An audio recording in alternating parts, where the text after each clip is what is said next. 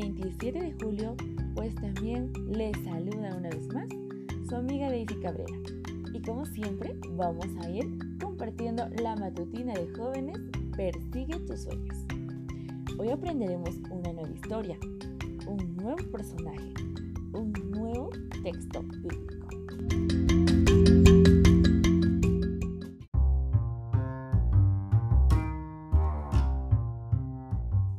Ya sabes, empezaremos por el texto bíblico. Vamos a buscar en Mateo 10:8. Aquí hay un texto muy interesante. Dice: sanen a los enfermos, resuciten a los muertos, curen a los leprosos y expulsen a los demonios. Den gratuitamente como han recibido.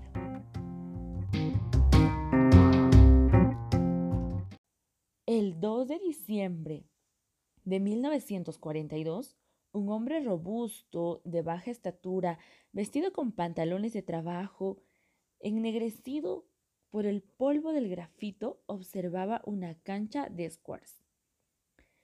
Estaba debajo del estadio de la Universidad de Chicago. Allí contemplaba uno de los secretos más grandes de la Segunda Guerra Mundial. Y este secreto era la primera pila atómica. Era sencillamente una pila de piedras negras parecidas a la hulla, aunque en realidad era grafito. La pila, que pesaba 6 toneladas, casi llenaba un cuarto. Había trozos de uranio incrustados en algunas de ellas. 3 juegos de varas de control de cadmio sobresalían en lugares estratégicos de las pilas de piedras. Desde el balcón, en un extremo de la cancha, Enrico Fermi, recuerda bien, supervisaba la remoción de las varas. Sus ayudantes quitaron la última lentamente, mientras el científico estudiaba los controles del contador, y así de cada aparato. Cuando la vara esté completamente fuera, comenzará la reacción en cadena, dijo Fermi.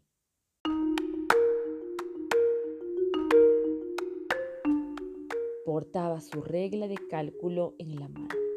Tenía los ojos clavados en los instrumentos y los músculos tensos. «Sáquenla», dijo. 1 minuto, 3 minutos, 4 minutos. Permaneció inmóvil Fermi, estudiando la instrumentación. «¡Lo hicimos!», gritó y sonrió ampliamente. Dejó que continuara la reacción en cadena durante 28 minutos. Cada segundo, los neutrones dividían los átomos, los cuales liberaban más neutrones, y estos neutrones dividían otros átomos, y que liberaban más neutrones, y estos neutrones más átomos, y estos átomos más neutrones, y así sucesivamente. Al fin, Fermi dio la orden de volver a insertar las varas y concluyó así el experimento. 3 años después, su equipo construyó la bomba atómica. El resultado de esta reacción en cadena aconteció el 6 de agosto de 1945, pues fue la trágica aniquilación de más de 60,000 personas y la destrucción total de más de 600 manzanas de una ciudad. Pues qué poder tan grande que pueda desatar una reacción en cadena. Pues lamentablemente esta reacción en cadena se utilizó para algo dañino, algo malo. Pero imagínate, hacer una reacción de cadena para algo bueno. ¿Te gustaría desencadenar una clase distinta de reacciones y que terminen en una tremenda, maravillosa explosión? Ya no como lo que hizo Fermi, sino que algo maravilloso, algo bueno, tremendo, que cambie mucho. Puedes empezar sonriéndole a tu esposo, a tus hijos, o a tu esposa, o a tus padres, o a tus vecinos, o a tus compañeros. Ellos harán lo mismo con otros, en la oficina, en el banco, en el trabajo, o donde quiera que vayan. Aquellos a su vez sonreirán a otras personas, y esas otras personas sonreirán a otras personas, las cuales pues harán una sonrisa en cadena. Y esto será así constante y sucesivamente. Aquello realmente no tendrá fin. Tú puedes hacer ello. ¿Recuerdas el texto que habíamos leído? Decía, ven tan gratuitamente como han recibido. ¿Sabes cuánto cuesta una sonrisa? No cuesta nada, ¿verdad? Vamos.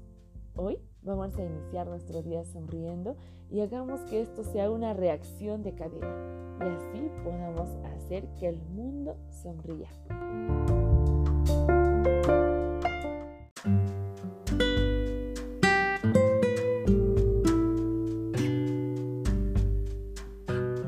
Vamos a pedir a Dios que nos pueda ayudar a dar de lo mejor en este día. Querido Padre, Señor, te damos gracias porque, Señor, si tú estás en nuestros corazones, si tú estás en nuestras vidas, nosotros podremos sonreír, podremos, Señor, estar felices y contentos, poder cantar una canción.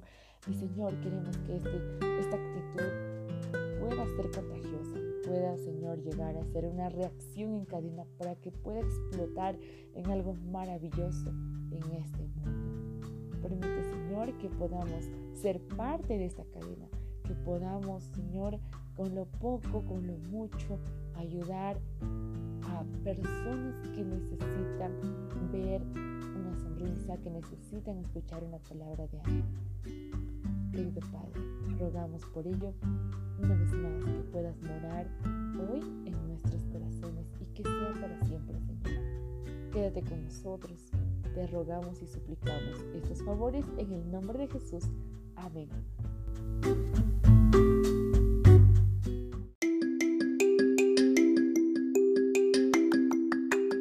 Amigos, hasta la próxima y no se olviden, vamos a sonreír en este día.